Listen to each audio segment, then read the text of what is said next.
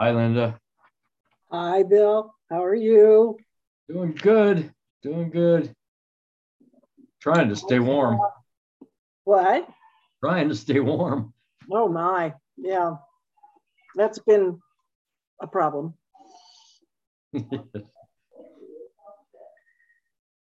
but if you've got blue sky, it's a little more bearable. It is. It That, totally, that I have noticed. So, yep. Makes it fun. I just brought another whole load of uh, firewood in, so got a fire in the fireplace. yeah. Well, I George uh, is doing an HOA meeting right now by Zoom, and I looked over at our fire, and it was kind of like, yeah, we need another log. So I put a log in, and then carefully put the big, you know, carrier for firewood real close to where he's sitting. hint, hint. you need to go get firewood. there it is. Yep. Ah, Constant chore.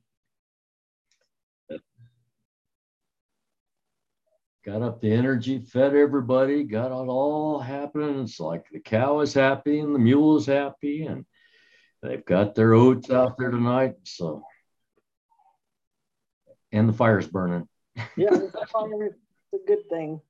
Mm-hmm. Looks like we got a full house.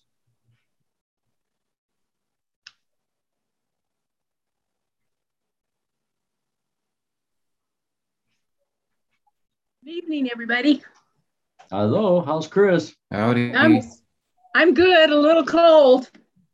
Yeah. Hey.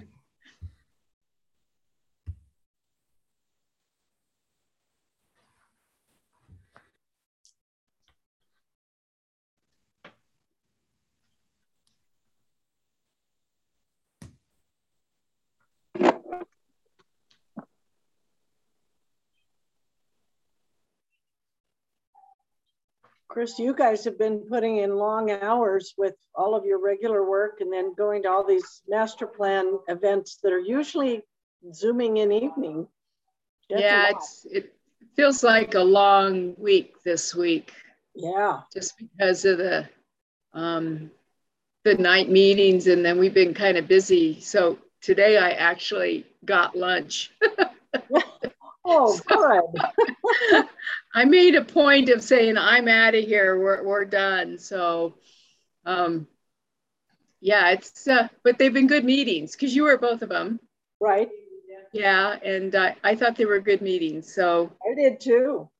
I thought they went really well. and we're close to the end as far as closing things up. And Yeah, I got asked today if there was going to be another South Routt meeting. Hmm. And, and I was like, I think we've done that. yeah. Well, and the interesting thing is, I mean, depending on whether you're talking Oak Creek or Yampa, South Routt is kind of the area say, saying, at least Yampa is, we really don't want growth. And so feel free to send us some services, but we really don't want to get too engaged in encouraging Yeah. people to come here, which is fine. But uh, it's kind of funny that uh, I know Oak Creek would like more help, but uh, Yeah, it's you just never know what people are going to are going to say, and you know, and uh, maybe five years from now that'll completely change. Who knows? Good. It could. Andy, do you have a question or? Yeah, you you or um, Steve. Uh, you know, as with before, I work with Four Points Engineering. They prepared most of the application. It looks like, or the response to the let, you know, the plant, the report. Um, again, I'm always willing to recuse myself. I have no, never been contacted about this particular project, and I'm not currently working on it. Uh, Andy, your comments are noted, but I guess you know what? There probably isn't anyone on the committee that almost couldn't make the same statement, at least. For sure, I can make that statement because I've used them before too. So, Yeah, there's a difference though, you know, a little bit when I work with them on projects directly and um, as a consultant for them, but you know, Well, how about this? The sixty-four dollar question is, do you believe that your relationship with Four Points will adversely impact your ability to make a decision? no. Well, there you go. Then we're done. And keep in mind too, this is a consent agenda item. Yeah, right, right. Thank you.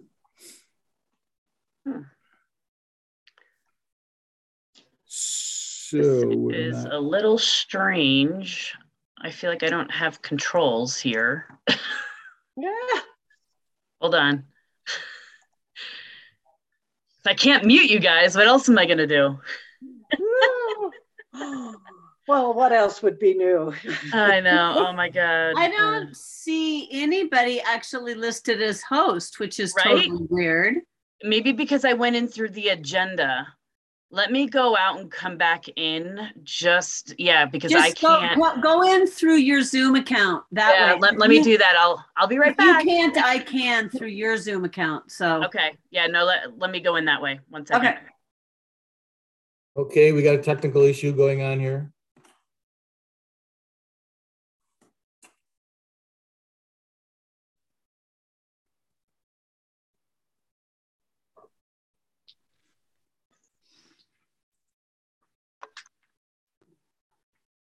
There's Roberta. Hello, Roberta.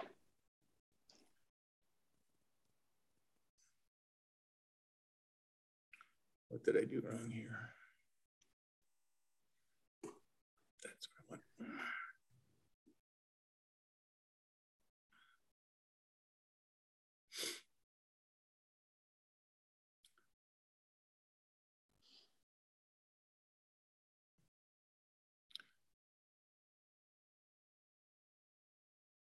So, ah, there you go. It All says right. you're the host. Perfect. That's what we needed. But let me just see if I, yep, let me just make Sarah co-host just in case. We have to be prepared for everything. Perfect. All right. Um, so Chris Reed, do I have it in my head correctly that you're with four points? Nope, Chris- I'm the property owner. Right. Chris Oh. is the applicant. Ah, you're right. Guess it says that right in front of me, doesn't it? so Chris, do we need um, to wait for Walter or not? You asking me or Chris Brookshire? I'm sorry, Mr. Reed, Chris Reed, the petitioner. Yeah, uh, I don't think so. Um, I don't either, but I thought I'd Yeah. confirm with you first before we. I don't know. I, I haven't spoken with anyone at Four Points in a number of weeks uh, since Chris and I were conversing about this. So I, Okay. I don't think you guys need to unless you anticipate anything. Uh, I'd say we should be just good to go. Great, thanks. So it is a little after six. So before I start that, a bit of housekeeping. Um, as everyone is aware, this is a uh, public meeting. It has been posted in the pilot. It has also been posted on the Routt County um, website. Typically, and in this instance, uh, the petitioner's property has been posted as well as adjoining property owners, owners have been um, advised accordingly or, or informed. Um, this, because this is a Zoom venue, we do things just a bit differently, but for the most part, everything works relatively well. A couple things associated with the Zoom. We all would appreciate it if, unless you're speaking, uh, you remain yourselves on mute. Uh, when it comes to questions, should you have any questions, ideally, there is a raise your hand feature at the bottom of the Zoom screen. If you can't find that, um, raise your hand and we'll see you. And if we can't see you, just interrupt and we'll figure that out. But typically that's how that goes here and it works reasonably well. Um, lastly, and I think that really covers it.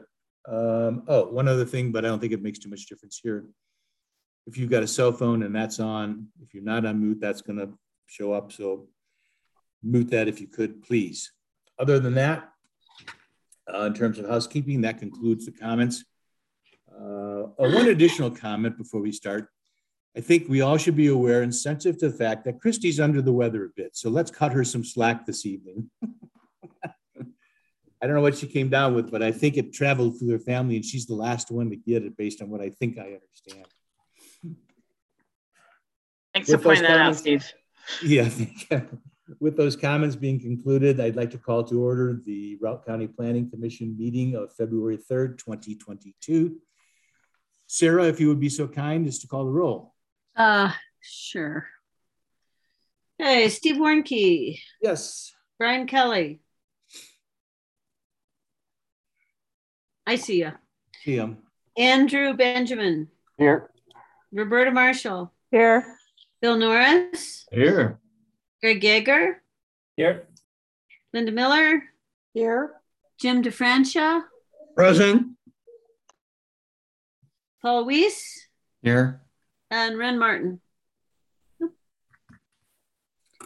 Thank you, Sarah. For the record, we have a quorum. Um, First item on agenda, after call to order, public comment. Anyone who wishes to address any of the commissioners um, or the commission on any items that are not on the agenda this evening, now would be the time to do so. Greg has his hand raised. Yeah, I have just a random question that's not going to affect this project, but could be in the future. What happens if we have members of the public who do want to make public comment for a consent agenda? How how do we go about that? So, uh, Chris, you want to go ahead? Yeah, we, was, we just discussed this right before, well, emailed this right before the meeting. Um, we have with our new regulations and with our new permit software, we have given the um, public two opportunities to speak to this matter. And we have heard nothing and we have given them that chance. So if we receive something today, it would be too late to be entered into the meeting at this time. Perfect. That clarifies it for me. Thanks. Yeah, a little confusing. Um, okay, hearing nothing from the public on any items that are not on the agenda, I'll move on to the consent agenda.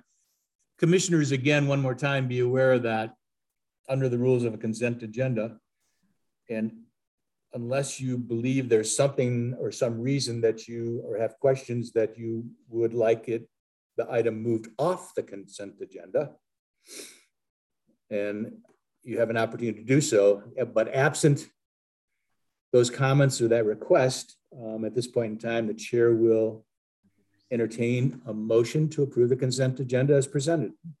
I move we approve the consent agenda as presented. Seconded. Second, Andy, did you have a question? Yeah, my, my question is more just a procedural one.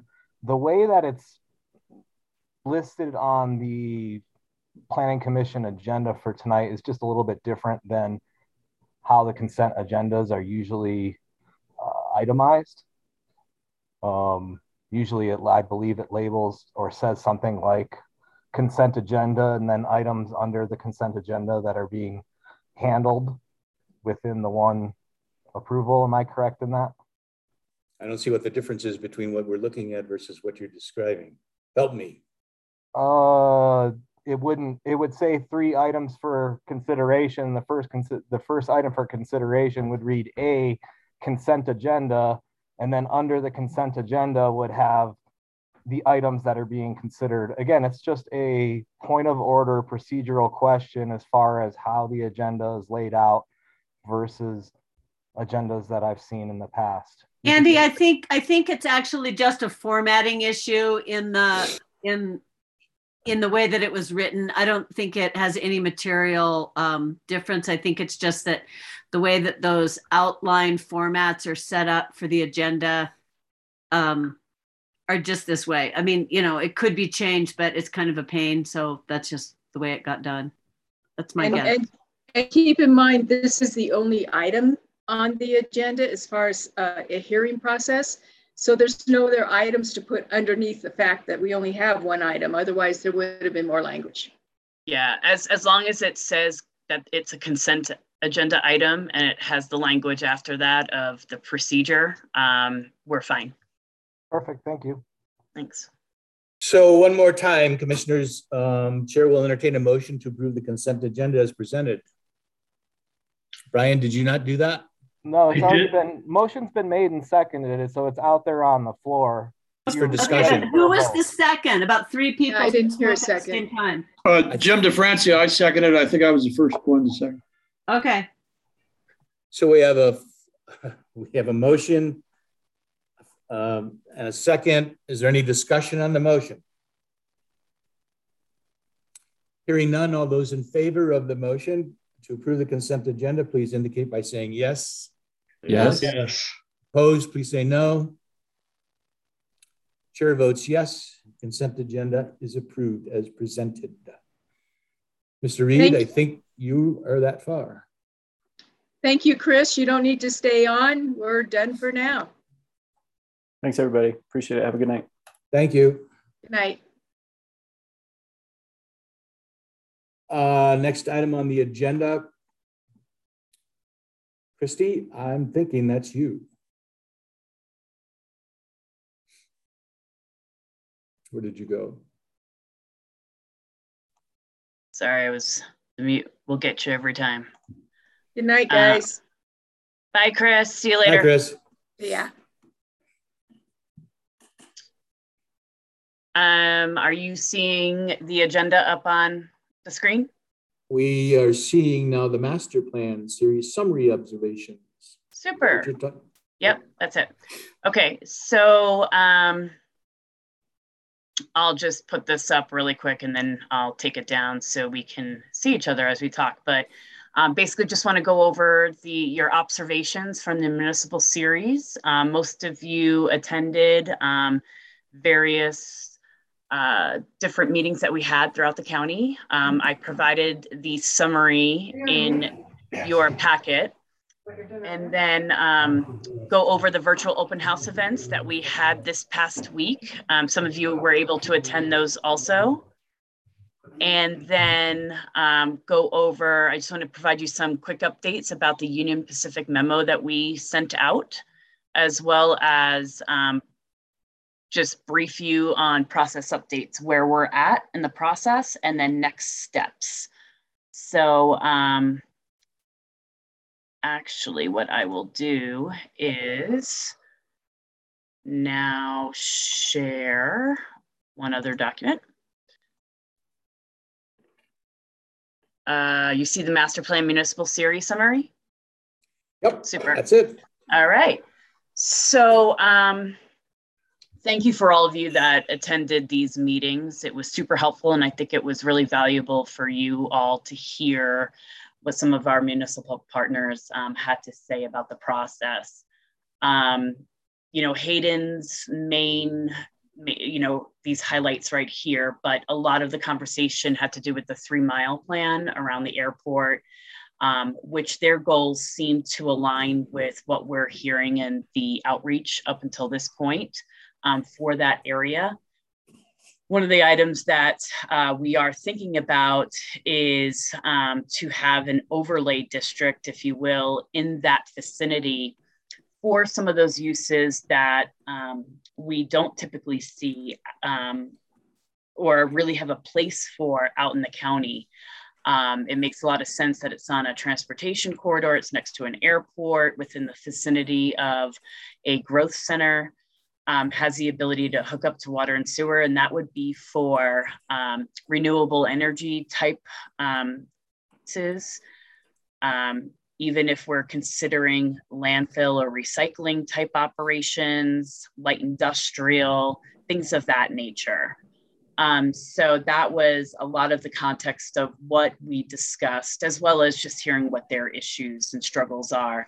The other main point that did come up is, um, and we've discussed this here too, is the issue that we see at the staff level with having public access to rivers and trails as a use by right.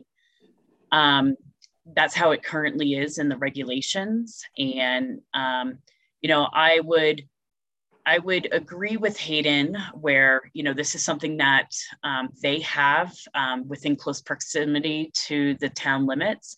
They do have an access to the Yampa River, um, but in their opinion, it's not overcrowded and it's not an issue and it's an asset to them, and that's great. But we are seeing, and we all know that um, these are these types of uses, um, trails and uh, river access become completely overcrowded, and there's no oversight currently. Um, so it is something that staff has been considering whether there should be a permit process um, required as we move forward um, for these kinds of um, land uses. You know, just parking areas aren't even evaluated, traffic concerns, um, setbacks to the water. And um, one of the things that is happening currently is CPW and cattlemen's are reaching out to landowners um, to have um, river access throughout the county. And while that's great, you know, there is no oversight, and that's that's the problem. So um, it's something that you know us staff, you know, we get the calls all the time, and it is a concern to that. Um, you know, with the off potential offsite impacts that are not evaluated. Um, so one of the ideas also that we were um, coming up with is when we went to the Routt recreation and conservation roundtable, there's a C in there now. It's not just RRR. it's uh, uh, they are, um, you know, obviously there's a lot of conversation about trailhead management. Um, and they are um, right now contracted with a consulting firm that specializes in GIS mapping that essentially is like GIS on steroids with multiple layers and um, lots of information, you know, that there could be trail cams, you know, at different areas so people know if something is overcrowded or not. Um, also eh, considering, you know, how each each place in the county is actually used. So, you know, if there's a lot of use at certain areas, it could be something that could be a flagged um, and maybe those ones are what can be um, you know we could flag that as well for example and hayden while may not be overcrowded and may not require administrative permit but maybe other places closer to um, steamboat proper um, would require an administrative review at a minimum um, so these are just some of the things that uh, we were talking about and that was a lot of what that conversation um, entailed uh, Roberta, your hand was raised first. I saw you. You're mute. I, yeah, sorry. Um, I'm not that fast with the mute unmutes. It gets you every time. Oh. You're remuted too. I totally muted you on accident. I meant to put your hand down. I'm sorry. That was me. oh, you're still muted. Okay, I'm uh, I'm curious about the airport area. Could you know if if there is one property owner uh, where they want to have the big industrial slash commercial area, and if in it in it and if so, um, is it subdivided now, or is that just is your goal is just to put a, a big overlay saying you know down the road we're going to rezone this uh, commercial industrial?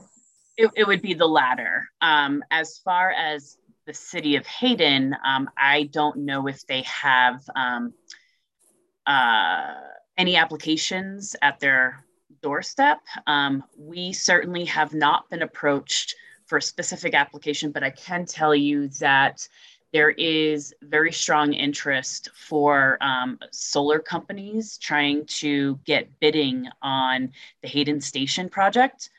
Um, so it would be a reuse of that property, and they um, are also looking to um, secure leases, is the intent of surrounding properties for a solar farm out there. Um, so it is within the vicinity of the three mile plan. I can't really get, get into details uh, because it's something that you could potentially see in the future, but it's an example of the kinds of questions we have gotten um, and just thinking about um, you know future use of Hayden Station um, you know and talking with them as a stakeholder in the county. Um, we all know what has been put out in the paper and what their interest is and that's for renewable energy. I think uh, right now they're looking to do molten salts. Um, but as I understand it it would be a multifaceted um, renewable energy location so um, I know that they that this company in particular has reached out to Hayden and the airport, and they're just doing their preliminary work. And Hayden Station is going to be putting out an RFP um, this later this spring um, for consideration of uses like this. But but it's it's more than just Hayden Station, right? It's the whole it's that whole flat area on the right That's side. correct. It would in. be essentially what we were thinking, and we'll get into really more um, detail for this, but it's just you know to update you of some of the things that we've heard, and you know what what's kind of um, what what we've all been thinking about could be a good land use decision in this area. Um, and it would essentially be an overlay within that three mile plan of Hayden where where uses like this could be appropriate. Did that answer your question? Yeah. Okay. Uh, Brian. Uh, yeah, and just point of information, most of you may be aware that there is a small solar farm that they just put in this past summer on the west side of the airport project, just off the county road. Uh, my question was regarding the river access. There's the river access right where the water intake is for Hayden Station, and then of course the state park on the west side of town. What other river accesses are, are you referring to around Hayden? Um, so the one specifically they were referring to is the one heading west right outside of town. And that is one of the projects that we were approached by by CPW and as of right now, it's a use by right, and um, and that's something that they feel is a, is an access, and you know they they want um, to have that go through, which which it will. Um, the concern is CPW has approached us on numerous other spots, and an example, um, which I'm sure you can all relate to, is going out on 131, um, just across from Windwalker, the golf course, that private golf course there on like the Big Bend where you cross over the Yampa River, right there. And it's, you know, obviously concerning um, being how close to town it is.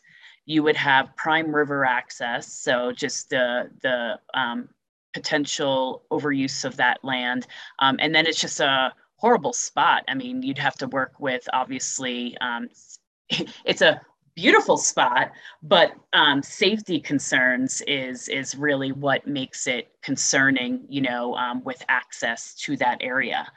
Um, so um, those are just examples. There are others throughout. There's one outside of um, Phippsburg that um, just got approved. Actually, I don't know if you know where that. Before you get to Phippsburg, where the train trestle is, and you go underneath, it's County Road uh, 17 maybe i'm not sure but um, right under there along the yampa river and if you're familiar with that stretch on 131 um, it is definitely a concern with um, you know traffic coming out. It's there's um, i would say the topography and there's a pretty big hill there with high speeds you know people coming in and out and the bridge is really really narrow. Um, so these are just sort of the things that, um, you know, as we go through and um, through this process, staff has made notes of things that, you know, we're going to want to discuss. Uh, Steve, you had your hand up. A real quickie. Um, I have a note from the Hayden meeting that tells me that currently Hayden's regulations on short-term rentals are restricting it, restricting them to commercial zoned properties only. Is that correct? Do I have that right? Yeah. So, okay. um, yeah, you are no, correct. That's, that's all I want to know. yeah. Thank you. Um, Greg. Yeah, my comments just a little bit more of uh, what I've heard with the Phippsburg uh, access as well. I heard that it's like kind of uh, a lot of fly fishermen are kind of joining the group and trying to get a lot of ranchers to kind of give them rights of access rights um, so that they can kind of start then having more areas to fish and doing things and then that will also offset some of the agro uh, uh agricultural costs and stuff so that it'll make them cheaper and have it preserved. And from what i've been hearing too is like when someone uh, passes away and then the property rights for another person uh, in the family to get those is so astronomical that these you know entities will come in for those river accesses so that people will be able to preserve their uh, land that they've had and then have that as an access so i do think that that is a good conversation that you know people have been talking about and i think it's going to get more and more popular because of things like that yeah, and and that's a good point, Greg. Um, that is also on our list. Um, we don't have to dive into that tonight. Um, I'll, I'll, let you know what I'm what I'm thinking about um, when that would probably be a great conversation. But it's related to um, the conversation around what kinds of uses um, are appropriate to help truly supplement um, the ranching community. Um, you know, we what comes to mind, as we all know, are these wedding venues, right? And they were truly intended to help supplement incomes. But what we are seeing is, and what we get calls for all the time, it's people from out of state and more of like a corporate style wedding. And it's getting away from that, you know, um, true intent and you know really having that the one that um, most some of you were part of the discussion for uh, the one on 131 that you all recommended denial for, you know, for good reason. And, you know, just didn't pass that sniff test. And, um, you know, so we do have, you know, our um, master plan policies and our regulations that you guys use to evaluate every application, you know, that comes before you. And we can continue to maintain that. But, you know, we're just starting to see lots of these uses and things that we weren't even thinking about, you know, two years ago, let alone five years ago. We bring up Hipcamp, you know, and it's like uh, short term rentals on steroids for camping. I don't know if you've checked out that website, but it's pretty alarming. And, um, you know, so there's all these kinds of things that we do want to have that conversation about uses, um, but we can use the master plan for more conceptually about um, the concepts. And then, you know, the next step in this process after the master plan gets adopted, um, hopefully this summer, um, we will have to do a robust um, evaluation of our regulations to make sure that they align with what we adopted. And that's really where we get into a lot of the nuts and bolts also when we're coming up with standards and things like that. So um, it's going to be a fun ride. Christy? Yeah. I have a question that the, uh, I think the one in Phippsburg, if I'm not correct, is part of a conservation easement. It is. And so if I understand correctly, does the rancher profit from giving other than they got a conservation easement, but they don't directly profit from fly fishermen coming onto the property to fish.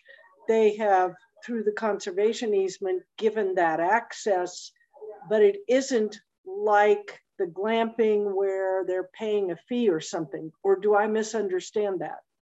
Yeah, no, um, you're you're right. Um, th- there are a couple of nuances to that, but um, th- they get paid t- for their conservation conservation easement that they are giving to CPW and cattlemen's. Right. Um, right. But if people are coming in there, anybody, it's, it's, it's open to the public. It's not like specific to a certain like fly fishing company. However, there are plenty of ranchers that do allow for um, these groups to come in and they get paid by that. And some of that, like fishing is a use by right, but when it's a commercial and it's an actual operation, they're supposed to be, um, they should have a permit through us. I know there's even a group, I mean, I'm a member of Trout Unlimited, and it's called Rare Waters. And Mhm. it is ranchers who have now, they're not getting a conservation easement, they're taking their ranch and they have set up a, a system to allow fishing and are getting paid for that opportunity. And I, I suspect though, where this all comes around from what we have to look at is, I think there is a big difference between a conservation easement versus a rancher making a decision, for instance, to put their ranch into rare waters or to work with steamboat fly fisher or any of those others. Um, from a county perspective, I think um, we have to kind of look and see, you know, which, which, um, you know, I, I don't want to look at which is better, worse, or anything else, but I think they are two different animals. Yeah. Um, and and these are going to be the kinds of conversations getting into that level when we evaluate, you know, a should it be a use by right versus at what point does it trigger um, some sort of review? You know, I would I would think at a minimum, at least administrative review isn't so burdensome, but it still gets evaluated and it's still um, it's at the staff level and it's something that um, I would sign off on or not based on we still do referrals. People are still, there's notification to surrounding property owners because that one in Phippsburg, I mean, that really upset a lot of the, the, the surrounding neighbors that were not, you know, happy about it at all. Um, and they weren't even notified because it's a use by right. Um, so, um, so at a minimum, there would be notification. I would have the ability to bump it up if if that were, you know, if we if it was something I was concerned about based on our evaluation, if we got some um, got some concerns from the people that live there. Um, and then we also would send out referrals. So at least there, there is some oversight and we would be able to put some um, mitigating um, conditions onto the permit if necessary. So, I mean, that would be the start of the conversation. And then the next would be, okay, what would fall into that category? You know, or does it need to go? Is that something that you all would want to see and evaluate, right? So, um, uh, you know, if anybody has any feedback or we can really just, um, you know, I, I have that for our discussion um, and that's probably going to be in March and I'll, and I'll talk about what that will look like. Uh, Brian. Uh, Christy, correct me if I'm wrong, but I, I didn't think every conservation easement necessarily came with the right of the public to enter a property. It, it depends on, I guess, the conservation easement, but yeah. So um, CPW and, and Cattlemen's actually is another one. Cattlemen's is allowing camping. They weren't talking to us, for example. Um, and this is where that whole Hipcamp comes in. It really just depends on the kind of conservation easement. Um, uh, it- and, and it's funny, you call it a conservation easement, but you still allow some uses to happen on these conservation easements. So it, it really depends. You know, And- um, I have some experience with this, and each conservation easement, depending on how it's done and who holds the easement, I mean, each one is negotiated independently. There are not rules that say this is how one, this is how it has to be in order to be a conservation easement. It's negotiated one on one with the the body that's buying that easement. Right. So all the terms are up in the air until that easement, the easement is a contract between the, the organization that holds the easement and the landowner. And so that, um, those are individual negotiations that don't have particular guidelines really. They're just, they're between those two entities. Yeah, and that's what I was getting at. That was my knowledge of it too, that they were all individually negotiated. That is correct. Um, so, um, moving on to Oak Creek. Um, I just realized that this was not in order um, of the dates, but apologize for that. So Oak Creek, um, was one of our last actually municipal meetings. Um, Andy, you were there. Uh, we had one of the commissioners who attended. Um, and uh, actually, hey, Walter, I see that you just joined. Hi, how are you? Good, Christy. How you doing? Not bad. Um, your application um, was approved um, during consent agenda. I don't know if you want to listen in on this conversation, but uh, just wanted to let you know. Thank you. I'll still listen in on this. Appreciate it. Okay, no problem.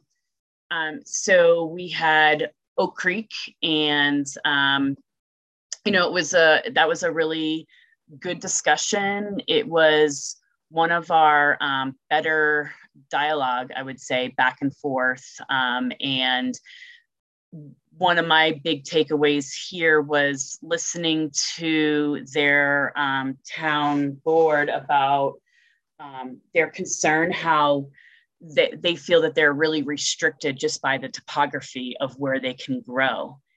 And, um, you know, I was trying to explain that, you know, for you to grow doesn't necessarily mean that you have to annex and sprawl. You know, you can look at density and infill um, and different measures like that um, for for um, for future growth. You know, um, because some of, when you look at their future land use map, there are areas that they identify for their future growth. But if you're familiar with the land, I mean, most of it's unbuildable, or there it's a private private ownership um, like ranch land surrounding them. And their concern was like that those people would never sell and never do anything with it. And it's like well you know definitely look at what you can do in your own community like what kind of density would you be comfortable with?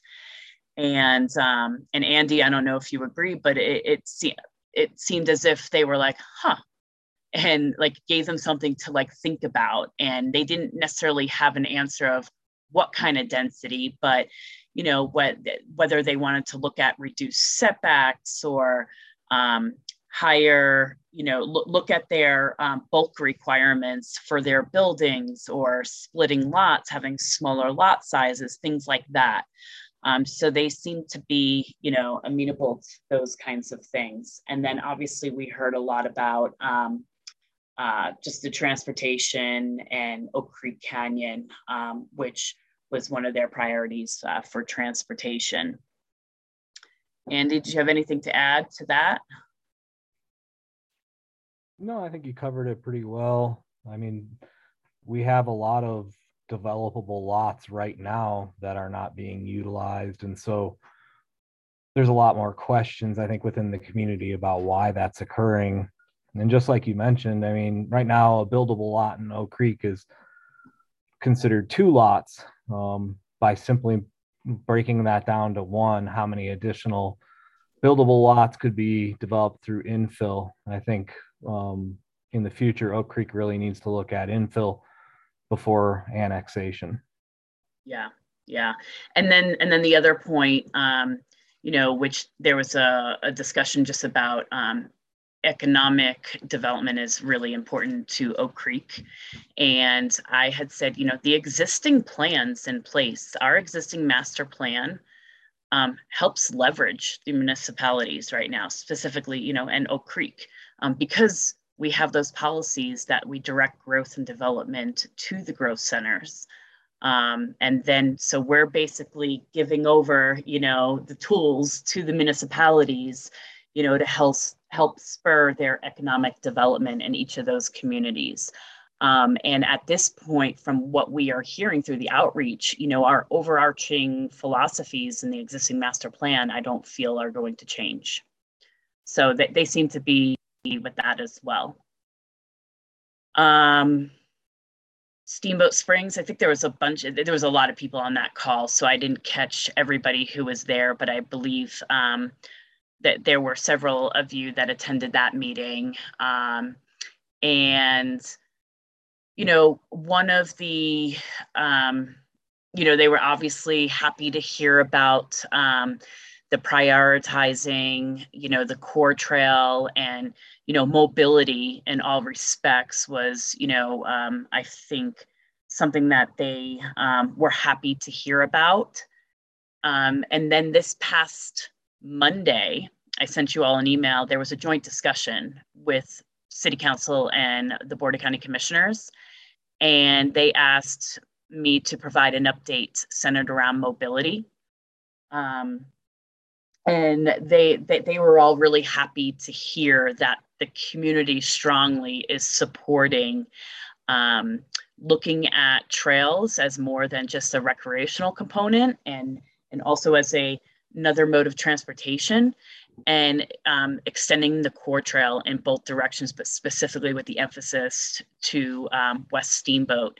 And then they asked John Snyder um, from the city to make a presentation of where they're at with their Core Trail West project.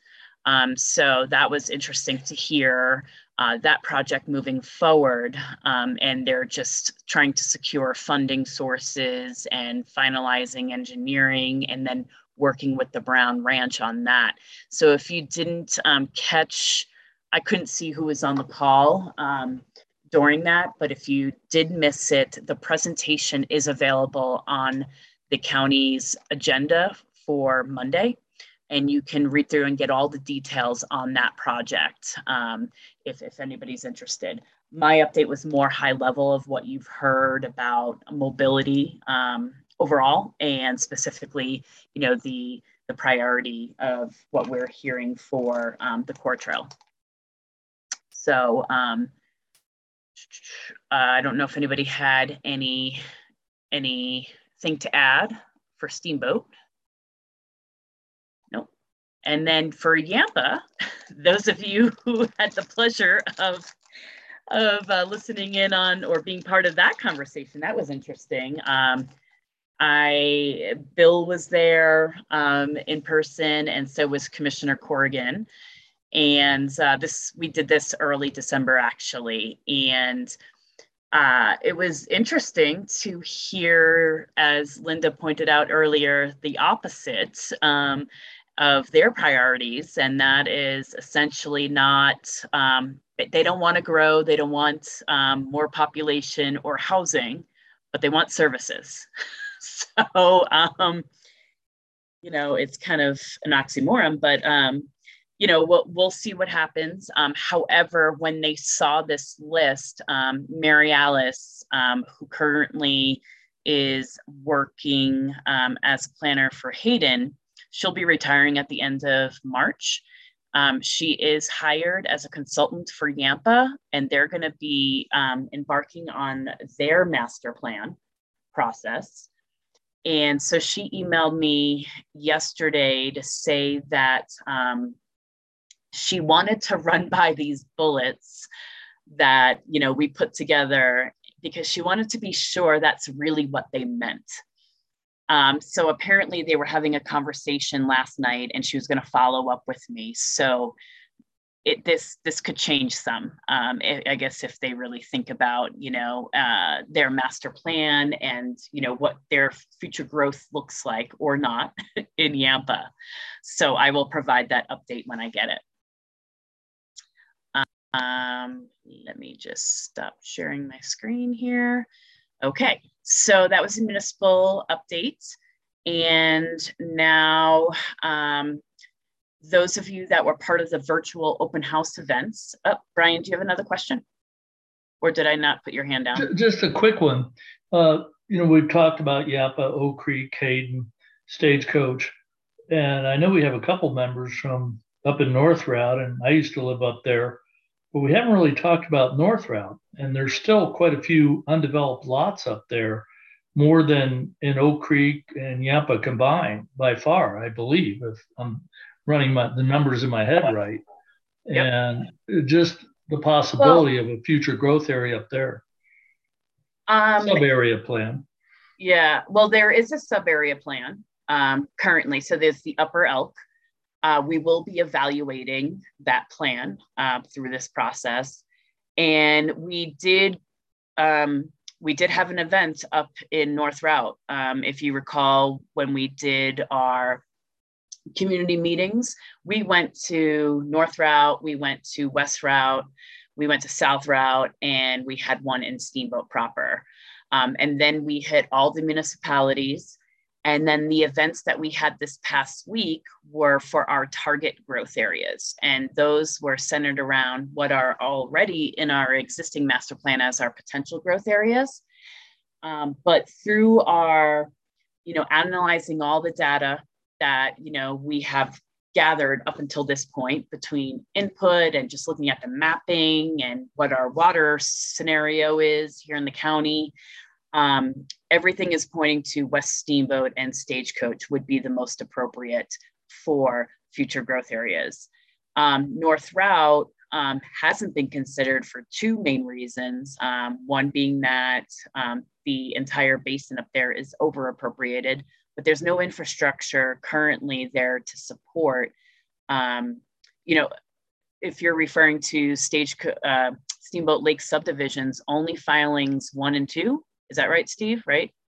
Oh, part of two, maybe all of one and part of two has actually water and sewer.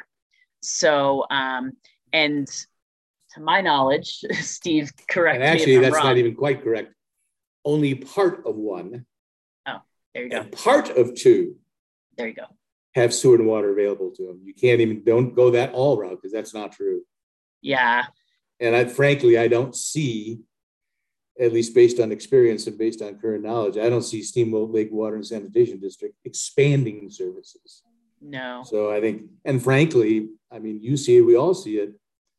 The growth that's taking place up there is one of two. It's either on existing one acre lots that are in fact serviced by sewer and water, or it's consolidation of five acre lots. You freshen them, okay. So that's kind of the way that's been going. Yeah. Andy, you have a question? I think it was more just a comment maybe about um, the stagecoach discussion was big in Oak Creek about what was going to be occurring out there.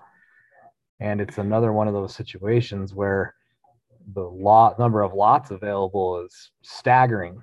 Um, but the lack of services is probably going to be the biggest limiting factor in that ever becoming a growth center.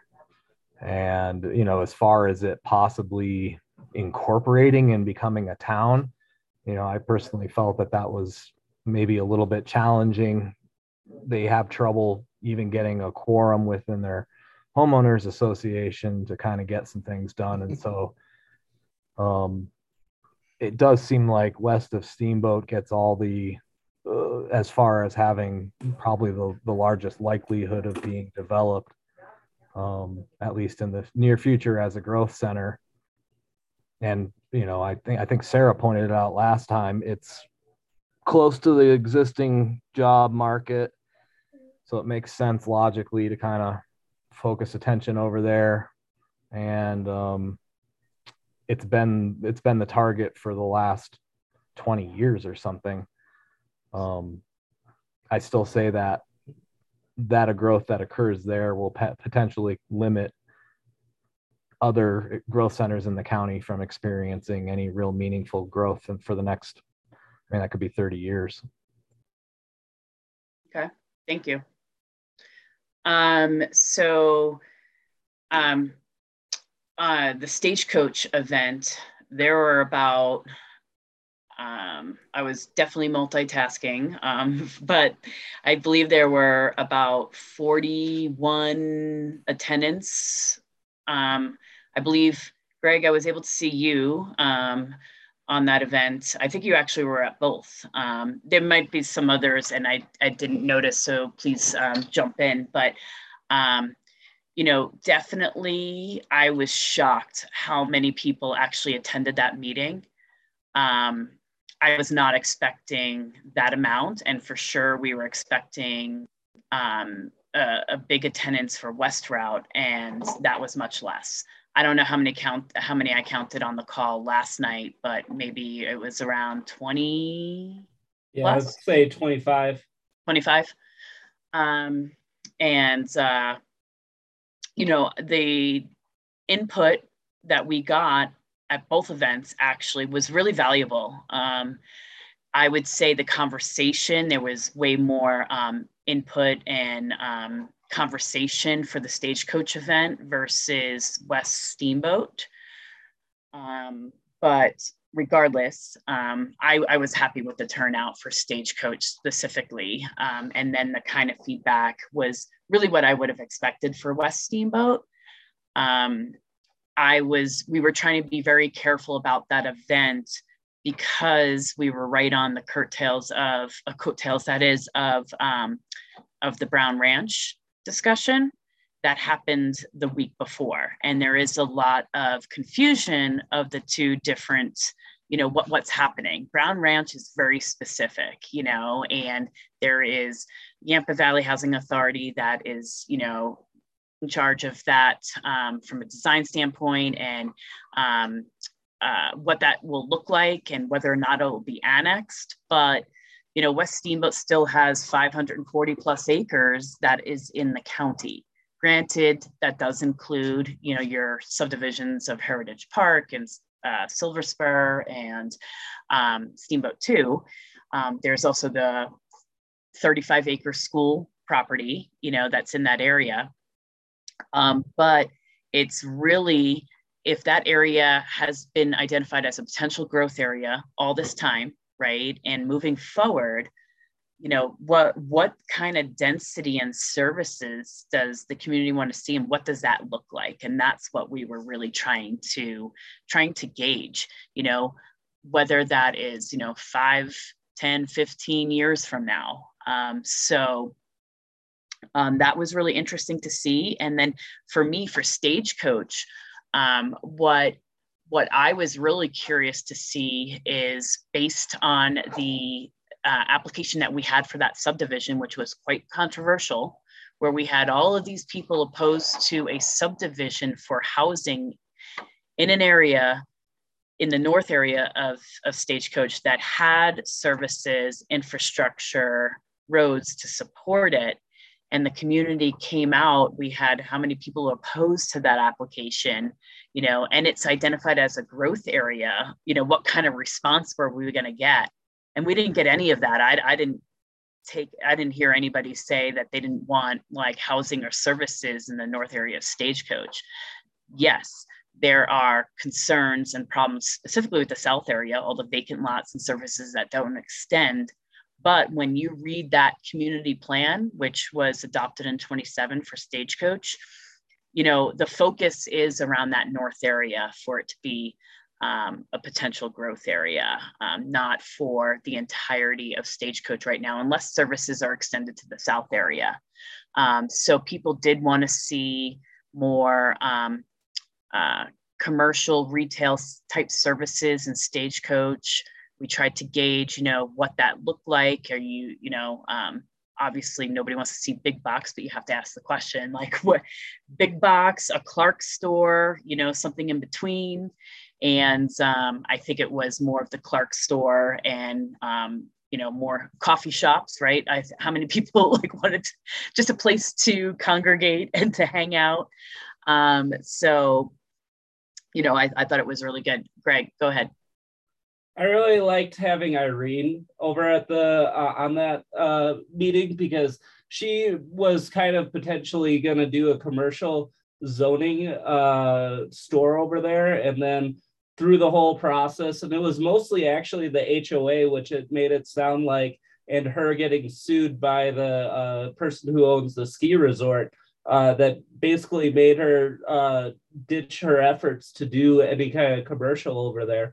And I thought that was pretty interesting how much that HOA, like Andrew was uh, saying, it's not not communicating what they want to do with anything. And it's making it really hard to get any kind of commercial. And we are kind of supportive of it but we can only do so much. And a lot of their covenants and stuff like that really are dictating some of that development growth that um, they they just can't ha- happen because of it yeah, that was um, that was a huge discussion when we went through that plan update in 2016. Uh, it started in 2017. And if you recall, or how it was, is that the only commercial property was in the hands of one landowner, the ski area. And so that really was the deterrent for years and years from anything ever developing because there was no ability um, to allow for any sort of commercial anywhere else um, in the st- stagecoach area. So, those of you that were part of that process in 2017, what we ended up doing is building in um, basically standards for to allow some flexibility for a retail type operation um, anywhere in the north area if you met specific standards. And basically the first one in would get it. And um, and so like you would have to be able you had to be located in the north area. You had to be able to hook up to water and sewer. You had to have access to a county road.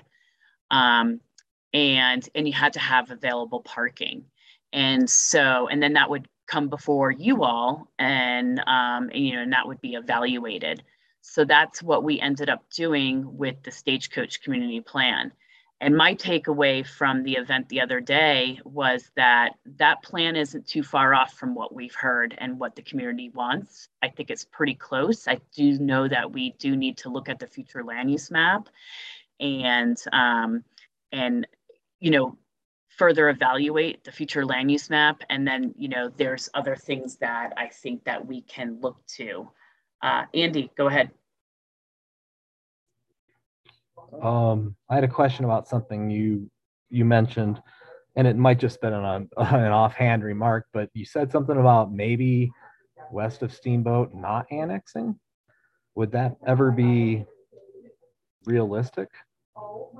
I mean, so our plans all say right now the master plan, West Steamboat Area Community Plan, and the Steamboat Springs Area Community, community Plan all align right now in that it supports growth and development through infill and annexation.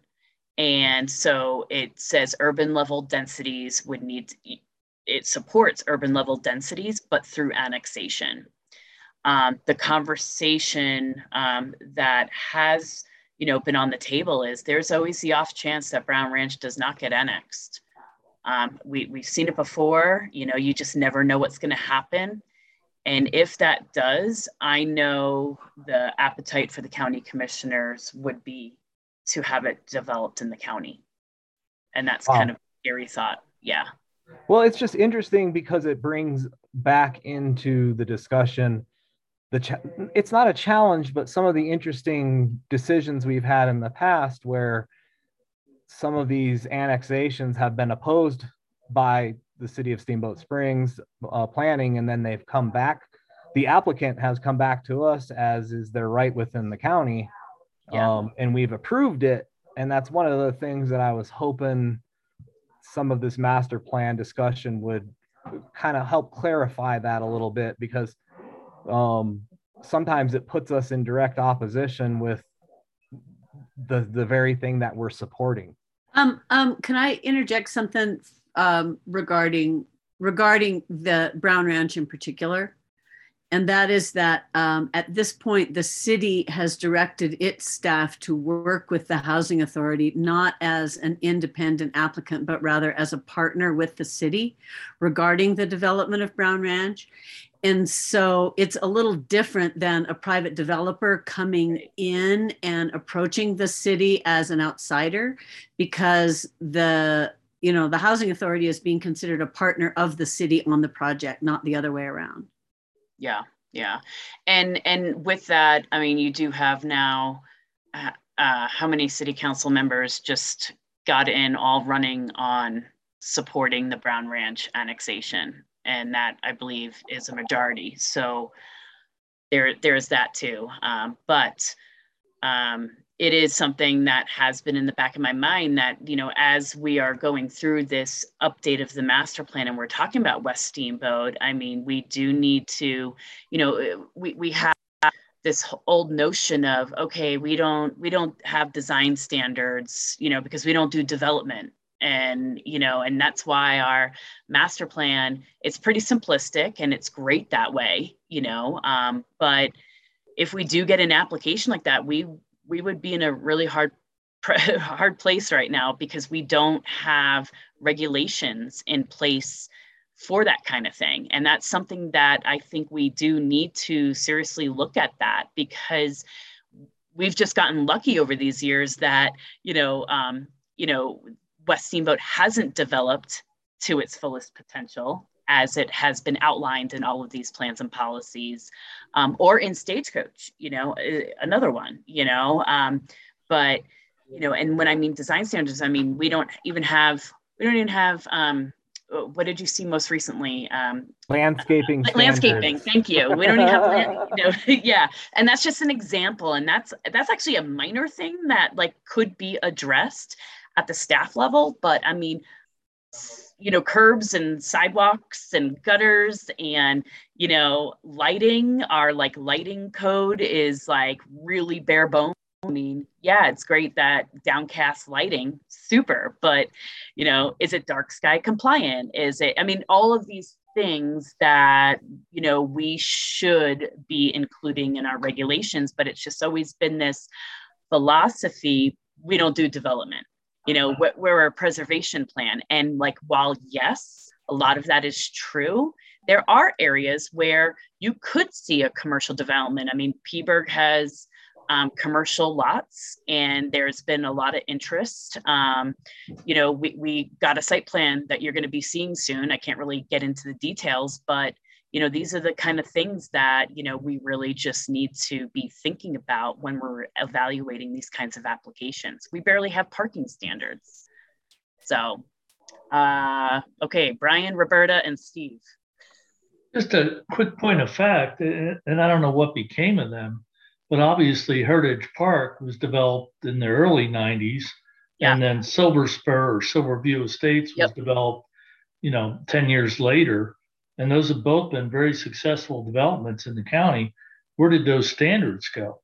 I, I guess is my question. And I so, understand they could be outdated at this point. Yeah, they're, they're really outdated. And Heritage Park is a PUD. So, um, so that was evaluated um, on another scale. Um, and as far as Silver Spur, um, there's there is no sidewalks. Um, there's no good like there's no there's no requirement. So it's really up to the developer, and then it would be up to you guys and staff making recommendations to say, hey, we want to see this, and um, you know we we can work with it but it's really good to have actual standards and design criteria um, that speaks to this. And um, you know th- those are all good points. I mean yes they did come through and they work um, but they're also um, you know surrounded by ranch land versus you know um, a true like suburban or urban level densities. So, uh, Roberta. Um, I. Oh, you're muted. Am I muted? Can yep, you hear me? good. Yep. Okay, so um, I was just going to say, can't we just use PUDs? I mean, something the scale of west of Steamboat, it really it lends itself to a PUD process. And the fact that the city has hired all these consultants that will, you know, overlay land use planning principles, I, I'm, I have to believe that's what's going to come before either the county or the city is something, you know, uh, uh, what in other states they'd call a specific plan or an area plan that's very detailed. Yeah, I mean, if a subdivision did come through, or if it was Brown Ranch into the county, we would only be able to process that as a PUD right now, because our alternative is a land preservation subdivision, and that's not going to work. Um, or our minimum is five acres, but we don't even allow for MRE zoning districts outside of Stagecoach and or um, up in um, Steamboat Lake area. Steamboat Lake, yeah. yeah. So, um, you know, to that would be the only alternative would be a PUD, and not, you know, and we can argue whether that's good practice or not, you know, but that's what we would have to work with. So we do have an option. It's just, you know, um, we're not equipped for it currently. Uh, Steve. I may not, and this I suppose is a bit of a philosophical question, and I don't pretend to be sitting on a city council or whatever at Phippsburg or any of those communities, but why would you fight the annexation? Isn't that additional revenues in, into the coffers of the city? I mean, as opposed to letting it go to the county. That's the part that's got my head a bit boggled. What am I missing? Yeah, it's we'll we'll say politics. That's I mean, that's I mean, of really. Yeah, no. I that's it. mean, uh, I I have my I mean, there's there's there's a lot to it. Um, you know, the Brim Gray. I mean, it just an annexation process should not take. It should not be a four year process. No, that is crazy. Well, but but that's kind of the point I think of the city designating to its staff you know that it wants to work with the housing authority as a partner not as an adversary in the development of the brown ranch i think that makes a huge difference yeah i would agree i would agree brian go ahead It's pretty simple, Steve, uh, and I know Walter's listening in, but the, the city generates its money off of sales tax revenue, not property tax. They don't have property tax. The county does have property tax. Um, you know, But you know, or I think they might have just That's passed. a mi- fixable. That's fixable. I understand, understand, but it's really about the revenue stream that they subsidize development in the city. And like you said, it is fixable. Yeah, okay. I Andy. think politics was the better answer. uh, andy So I kind of feel like you came full circle back around to what I was saying before is is that in the example of some other annexations that we or some other subdivisions and these were very small six lot five lot two lot subdivisions i f- i felt that in one of the cases i actually opposed the approval of the subdivision because within our master plan if it's within the urban go- growth boundary and it's suitable for annexation then we're supposed to support it. And the city of steamboat springs not an- wanting to annex that particular property kind of puts us in that opposition even though it's the the developer's right to come in front of us and ask for that approval. And so um i kind of agree with what sarah says that you know it's it's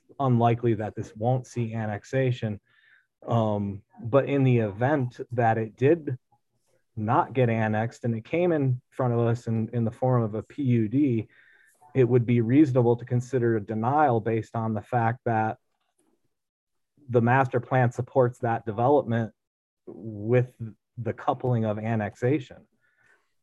If I, I'm correct in that, right, Christy? Like the master plan wants you to annex that property versus developing it within the county.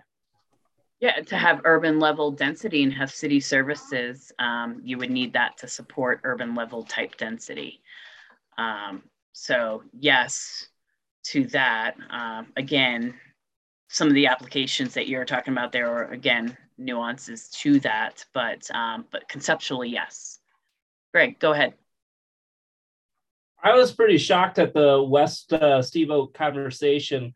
I thought a lot of people would have been a lot more uh, accepting to being annexed from Silver Spur and Heritage Park, and that more people would actually want to be part of Steamboat once Brown Ranch and all that kind of has been talked about so much. But I was pretty shocked with the opinions of people really just wanted it to be Brown Ranch annexed and nothing else.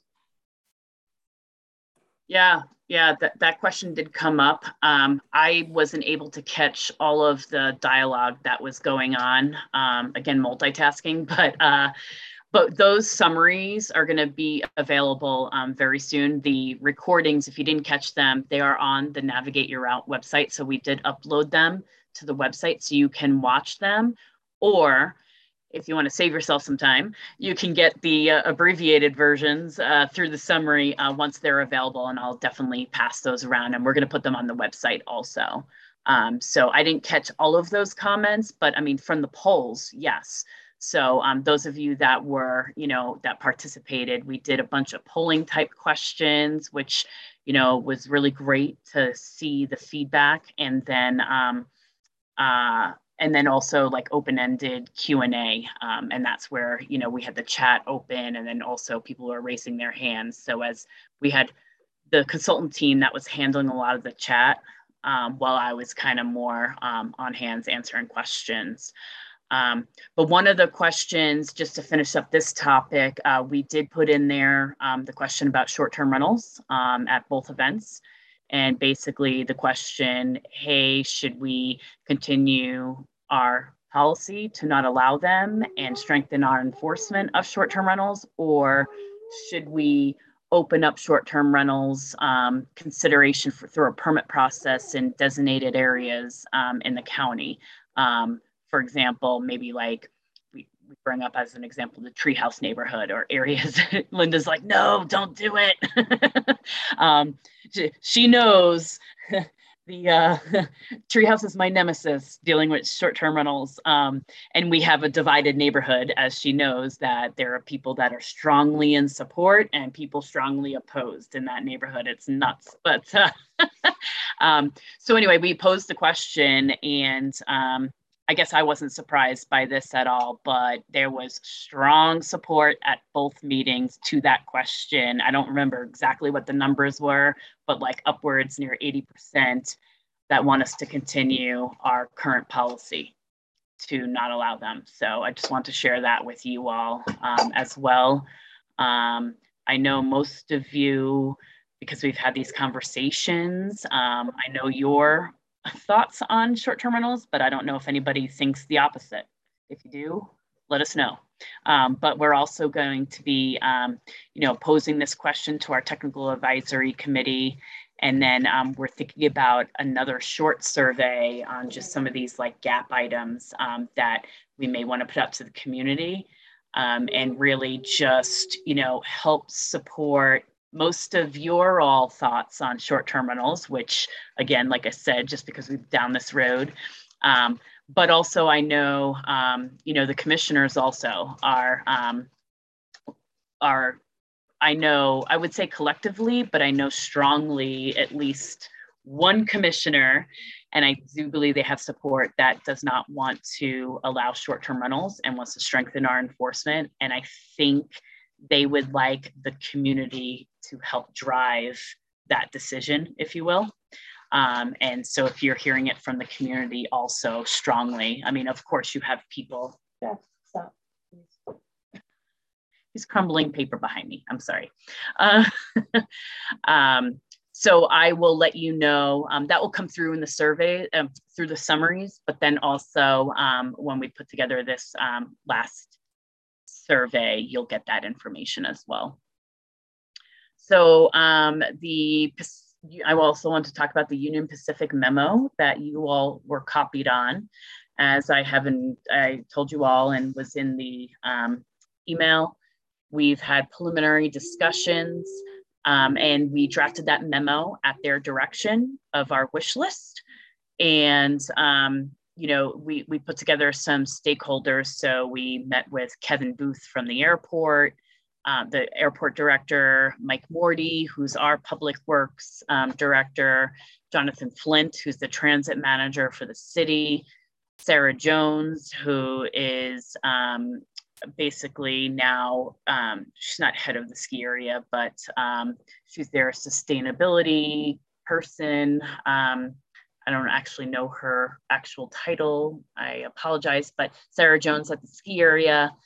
Um, and so we all got together, um, just getting information and facts, and then we ran it by, you know, the commissioners um, because this could be political. I wanted their um, go ahead that is this appropriate for me to be, I'm not negotiating, but should it come from me through this master plan process? And they said, go ahead.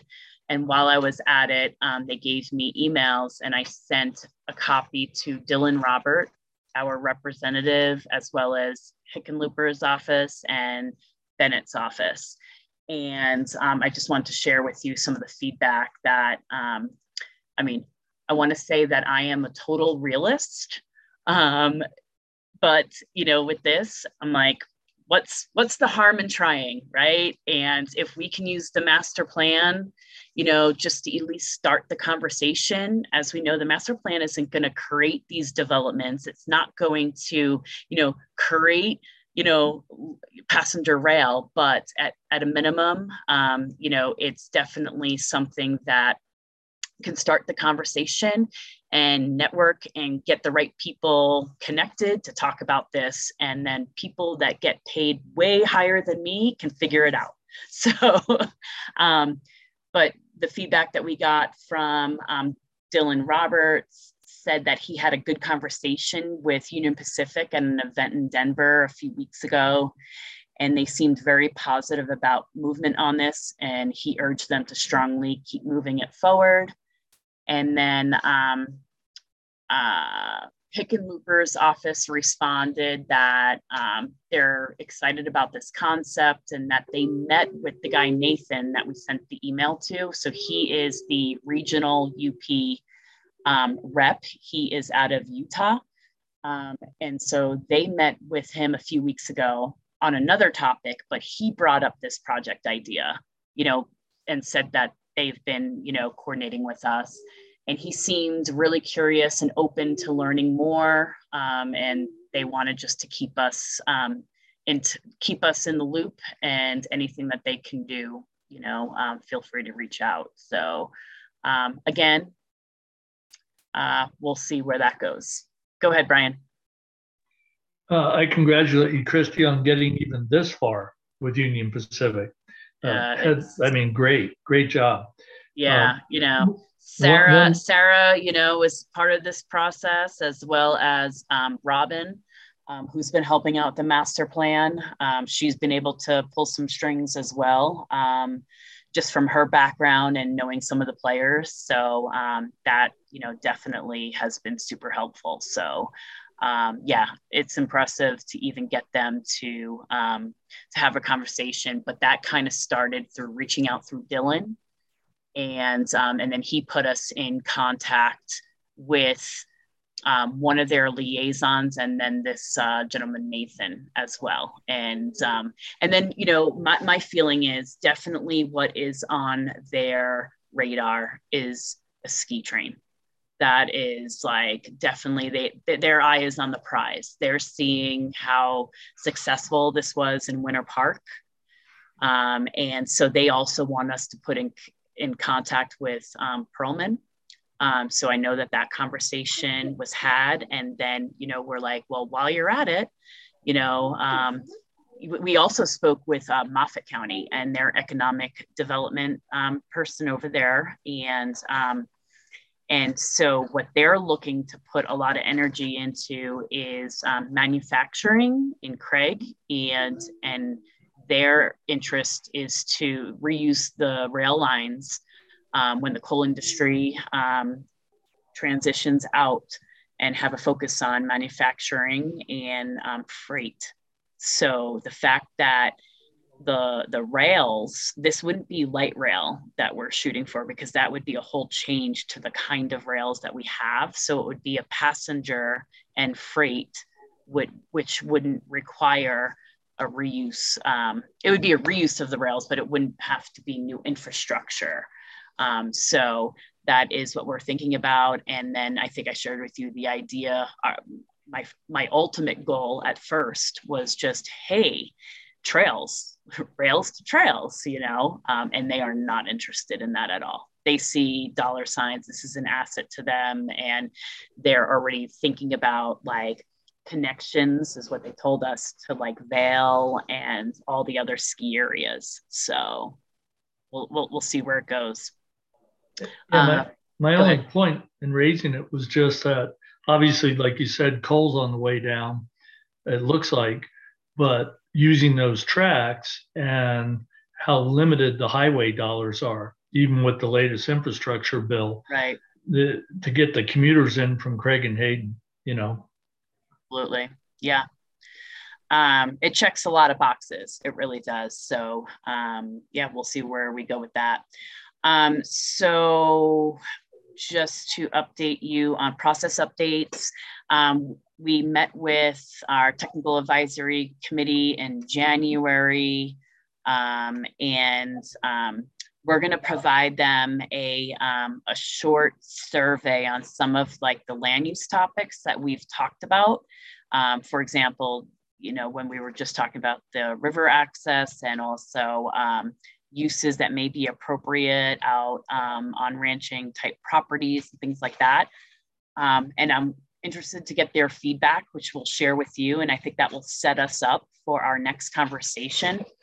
So um, what we are thinking is in March that um, um, that we will be able to um, put together a meeting uh, now that we have finalized our outreach and we with these rounding out these two past events that we had we're putting together a it's almost done a community assessment report based on all of the data that we get. And then we want to present that to you all and have that conversation you know what belongs in the master plan you know out of out of all of this and what should we, prioritize? You know do you think that we have any gaps? You know we'll give you our assessment also but have that conversation at that time so you can read the report and then we can have that um, more robust conversation. Um, in the meantime, uh, Steve and I continue to meet monthly with the executive management um, team, if you will. Um, it's myself, Steve, Beth Melton, and Jay Harrington, who is the our new county manager, who is fantastic, by the way. Um, he has a planning background um, and loads of experience. So um, he's he's been really great to you know just sit in and he also i think i had told you has experience with our consultants um, so one of our consultants used to be his boss um, down in Carbondale. And uh, she's one of the trustees there. And now she is, she's on the consultant team. So she's for, um, uh, that's Heather Henry. Uh, so anyway, it, has been great to have his insight, and I think Steve would agree with that. Um, so basically, you know, just it's been a good way to coordinate between Planning Commission and the board, so we don't have to have um, multiple joint meetings. And it's a good way you know for steve to hear you know um, from the commissioners and vice versa. So um, so that's been pretty helpful. Uh, let's see. And then next steps the community assessment report. So i covered that as well. So um, how do you all feel about the process up until this point All right. All right. Cool. Yeah, I'd say we're very well done. You're doing a great job. Thank you. I appreciate um, that. I'll interject this too. And then I might have been a bit suspect when we start getting involved with consultants because I'm always a little apprehensive about a who's going to run the show is the consultant yeah. or are we going to run the show and i'm going to tell you at this point in time I'm quite convinced that we're running the show. They have stepped in doo doo, shall we say, every now and then. Krista yeah. does a nice job of backing him down and getting him back onto the right path. Um, but I'm also, it, it's kind of just pure coincidence, but I'm in a nice position right now. I'm in a position to observe what's going on almost firsthand in Carbondale and Glenwood Springs. And Cushing Terrell is actually in Glenwood Springs right now, doing almost damn near the same thing, other than it's for Glenwood Springs. And I think they kind of do have their act together. Um, and I'm guessing at some point in time they'll approach us with this. But right now, they offered kind of an interesting, interesting approach. The concern that Cushing Terrell and the community had was not everyone has access to online services or the ability to view the internet and get to it. They set up what they call reading rooms in four or five locations in Glenwood Springs where the public can come in and actually read the final drafts of the master or the semi-final unapproved drafts of the master plan, which I thought, well, Jesus, doesn't that make some sense? Which I thought, good for them. So I, the, the entire point of my comment is, if at one point in time I was uncomfortable or at least, say, apprehensive about the consultant, obviously world, number one, and number two, Cushing Terrell, my level of confidence has gone up considerably. So, and I'm just sharing that for you. Yeah, and and I'll also share. Um, I mean, I've definitely have had my issues here and there, um, you know, but that's just managing consultants. But I think we're in really good shape, and we absolutely are driving the bus. And um, and you know what I convey to them through you or through the county commissioners, or just how I think that uh, the process should go. Um, you know, is is absolutely in our hands. So um, so that's something you know for us to keep in mind. Um, to Steve's point, as you know, obviously it was um, you know there was a lot of back and forth on whether you know we needed a consultant or not. We absolutely did. Um, you know, just from a capacity standpoint, um, it's still a lot of work. I mean, yeah. even with having consultants on, I mean, probably why I'm like so run down at this point, but I'm glad that most of the outreach is is over because there's a lot behind the scenes that you know we have to be prepared for. Um, so there's that. Um, I can share with you and speaking with Dave Dixon, who is the the lead um, project, and and he's been great to work with. Um, so they are doing the Carbondale plan. Um, which is really interesting. Um, so he was just sharing with me um, that what that process looks like right now and it is a very limited scope of what they're doing and he was just saying how challenging it is um, and if you recall that was one of the conversations on the onset of this you know is you know that there was some planning commissioners you know that strongly felt that you know we should have a limited scope and um, and I did not think that was appropriate, um, especially when we have a 20 year old plan. You know, you, you can't do a limited scope on a 20 year old plan versus Carbondale, where their plan is only five years old. So, like, there was just a couple of chapters where they felt, but even with that, um, how it's so difficult to manage um, and and trying to really not touch anything else and you're given like really strict bookends and also a community who wants to talk about everything else and not feeling like that they're being heard. So I think it was absolutely the right decision for us to go through this robust process where you know what i'm finding out you know and i think we are are all seeing i think there was maybe a fear that if we open it up like okay we're going to turn urban and the whole county is going to change and um, you know that's obviously not happening and i really don't feel at this point and i you know and i said this early on that our overall philosophy and the master plan is going to change. It's just we have to address our current issues and our current demographics and you know and and we have to have those conversations. Whether or not what we hear from the community ends up in the plan is is is another thing you know but you do have to have people feel like you want to be heard because that has been our ultimate goal to make sure that not only that we get a robust inbox telling you um, you know to make sure that we have this robust outreach process but it's also the quality of the input that we're getting. It's not just bodies you know i just don't want people to show up you know, and be like, oh, that was a good outreach. It's it's you most of you have been to these events and have heard and um, heard the feedback and the input that we're getting and it's actually valuable information that we're getting. So so i'm definitely happy about that.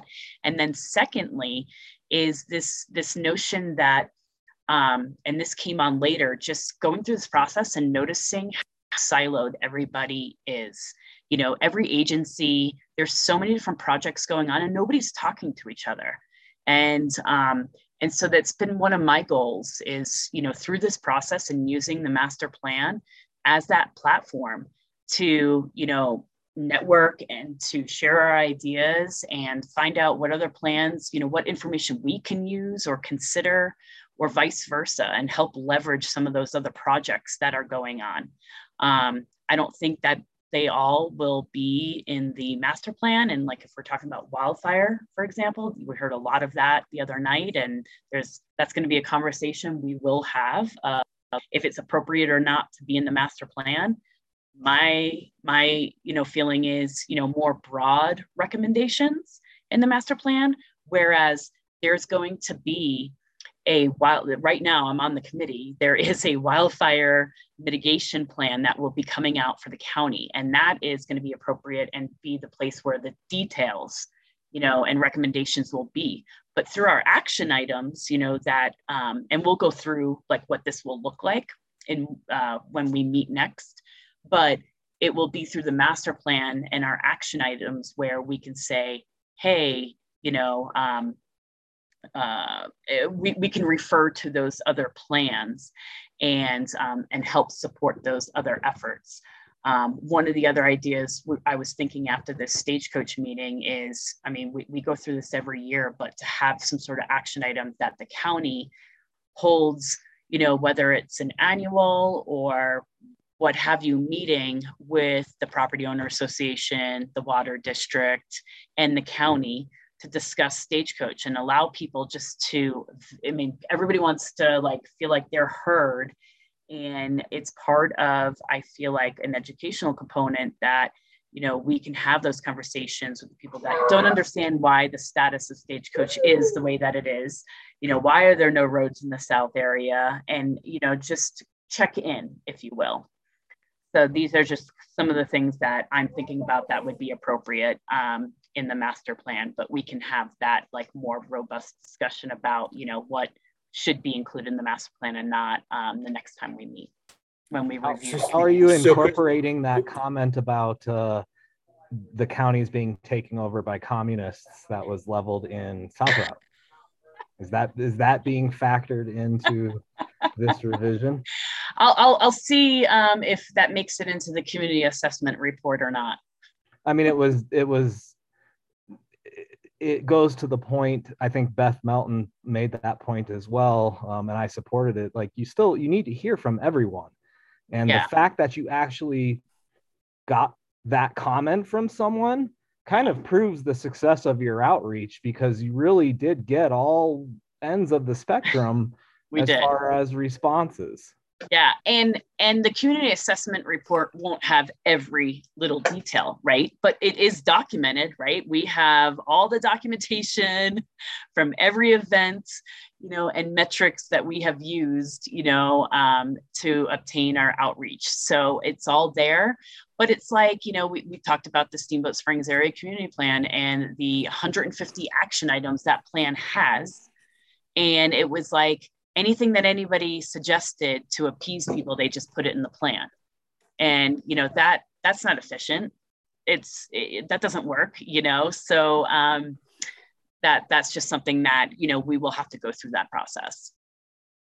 Um, so with that, um, I just wanted to, um, I guess, should we close this meeting? I know this was just a discussion and then we'll just go to administrators give you a quick update. Yeah, I think so too. Um, unless there's something you know you, you need to add, but I don't think so.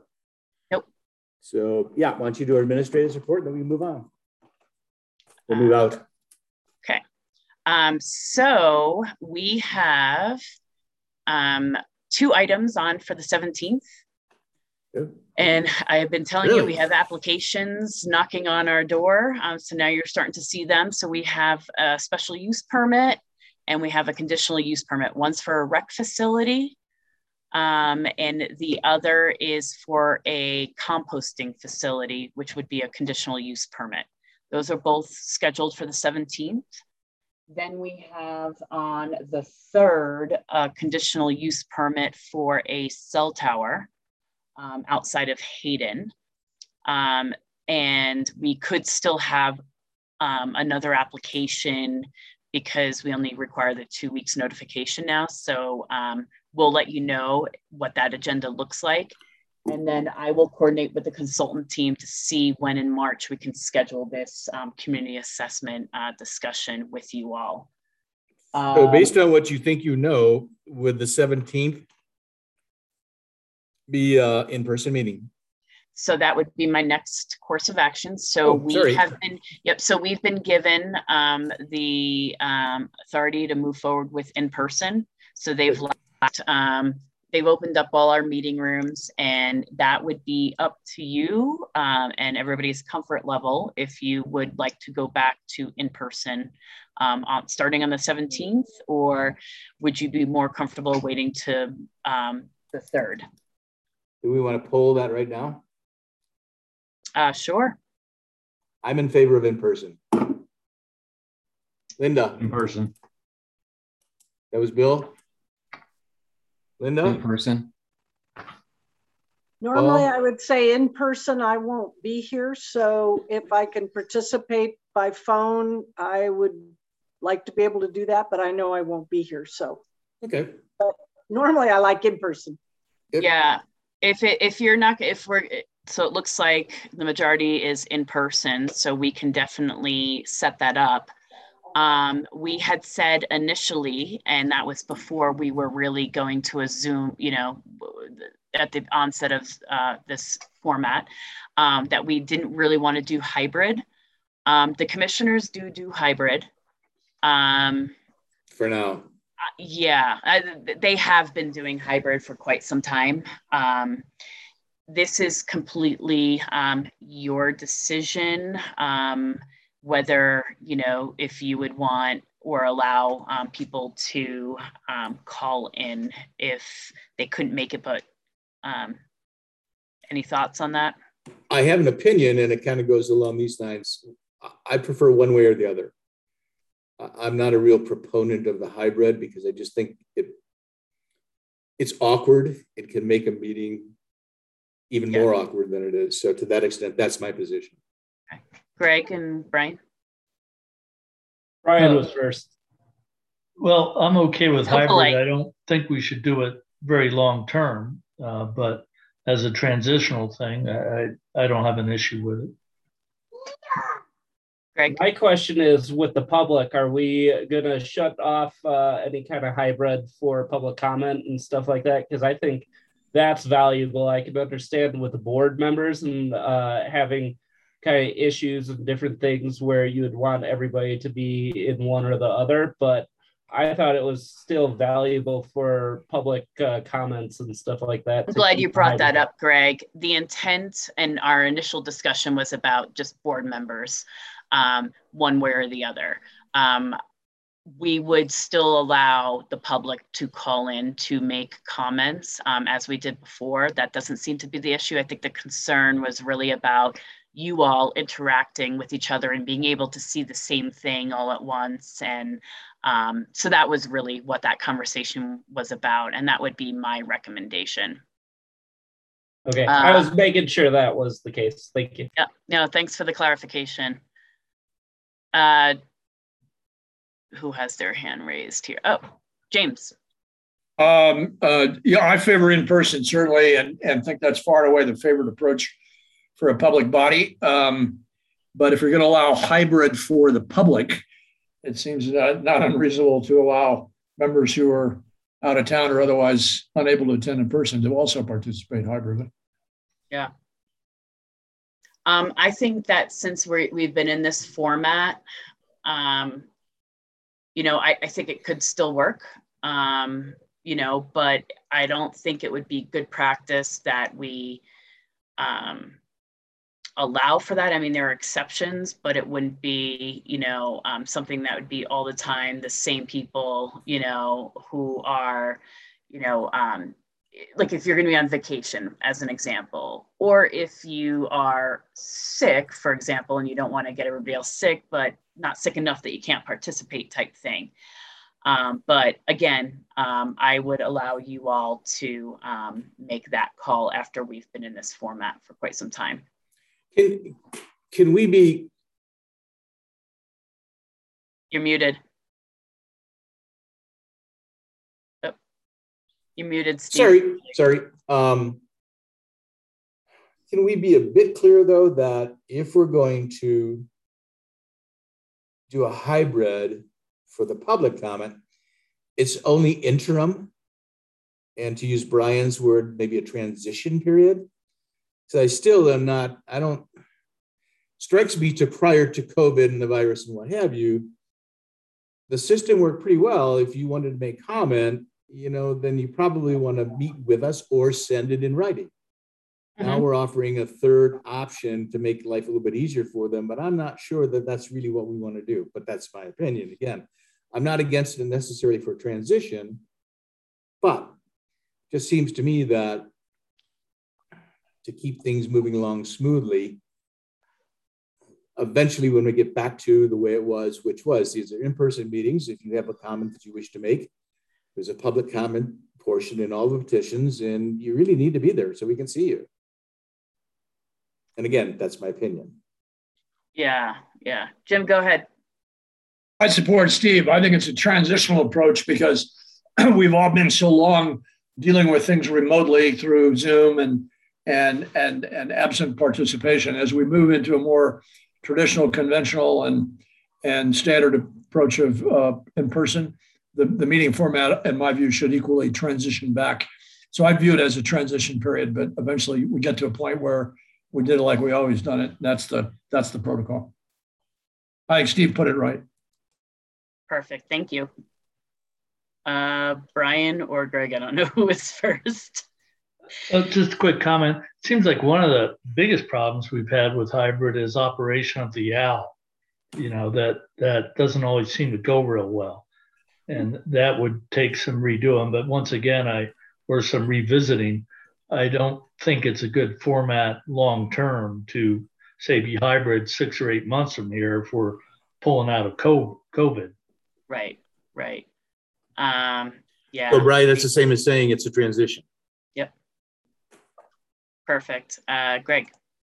To me, I really think we need the direction from what the county commissioners are doing for public comment. If there's an expectation that there's public comment through a Zoom on for the county commissioners, we should be doing the same thing as them um, because people will have that expectation. I can understand with the board and stuff like that that we can make those decisions ourselves, but I think we should follow whatever the commissioners are doing. To have some sort of consistency while you're at it, Greg, um, what is the city's policy right now? I think it's hybrid. It's uh, going to be um, a lot. All of our meetings, including like uh, the his, uh, the um, BOA and uh, the historic preservation meetings and that kind of stuff, have all been going so that we can try it as much as possible, get it into the main rooms so that we can have the format to be hybrid, uh, continuing on for all eh, all, all the commissions. And there, there has been no discussion as it just being a transitional period as of right now? I think they're very keen to keeping it kind of the hybrid way. Uh, they're spending a lot of money on it, so I, I would be assuming that they are. Yeah.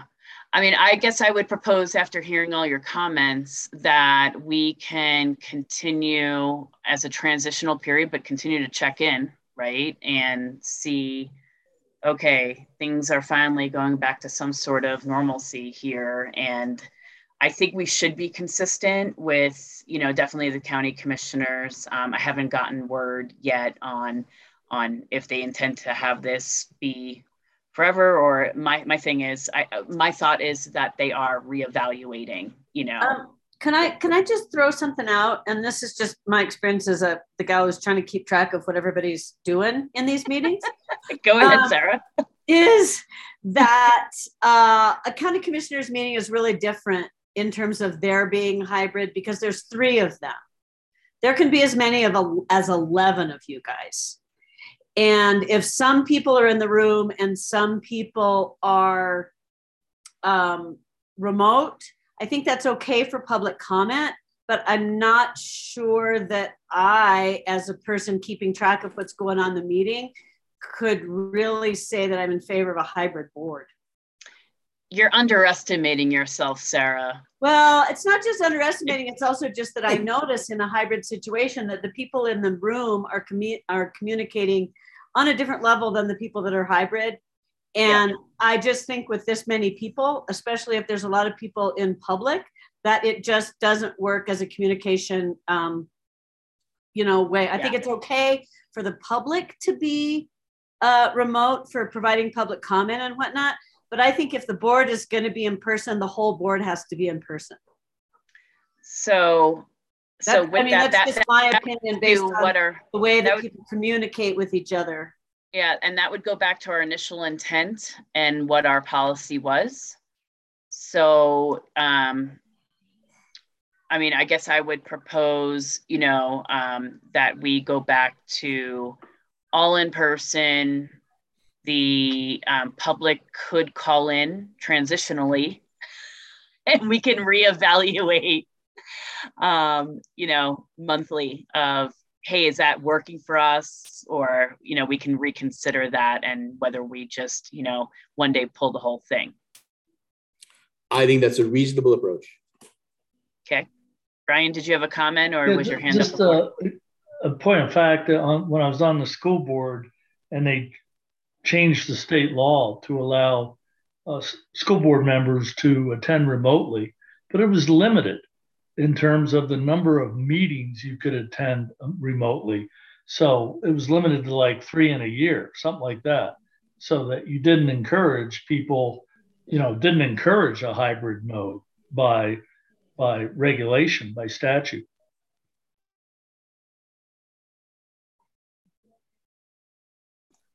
I Okay, think I don't- I don't wanna- I- Yeah, I don't. I still think to support Sarah's position, the commissioners need to be there in person. I think that makes the most sense.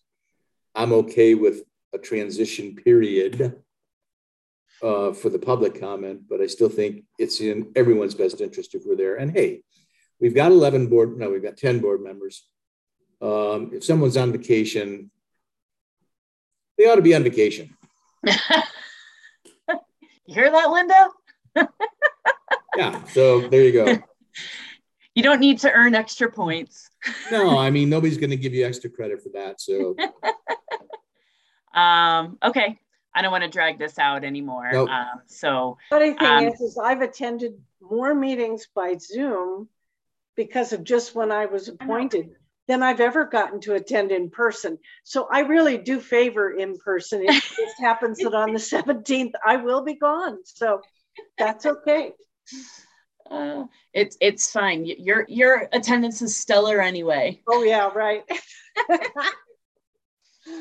Um, anyway, okay. So um, with that, um, uh, the, the last the last item. Um, some of you got a letter from a former county, uh, a former planning commissioner, um, about his thoughts about um, the master plan. Uh, that would be Troy.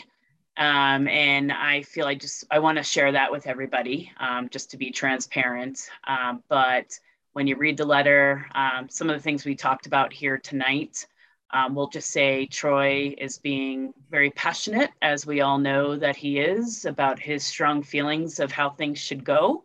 Please keep that in mind um, when you uh, read, you know, the letter, uh, the email that is.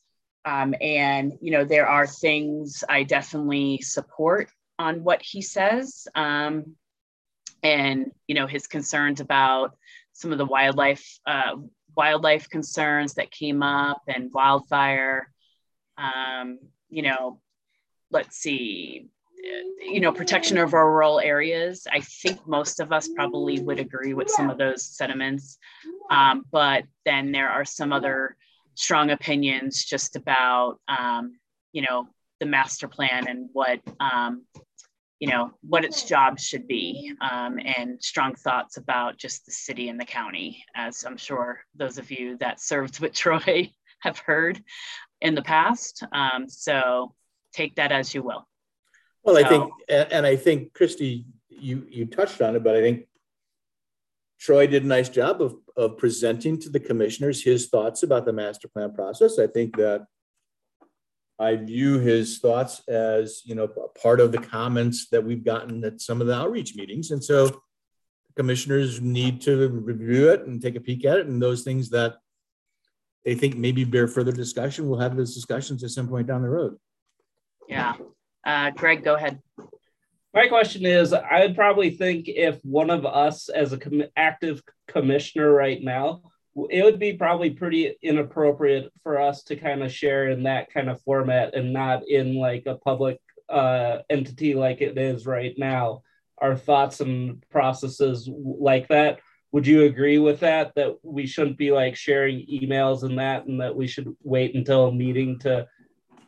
We could just, you know, read our email to everybody at that time, but we shouldn't be doing uh, something like that if we're a commissioner. That's Yeah, I- absolutely true.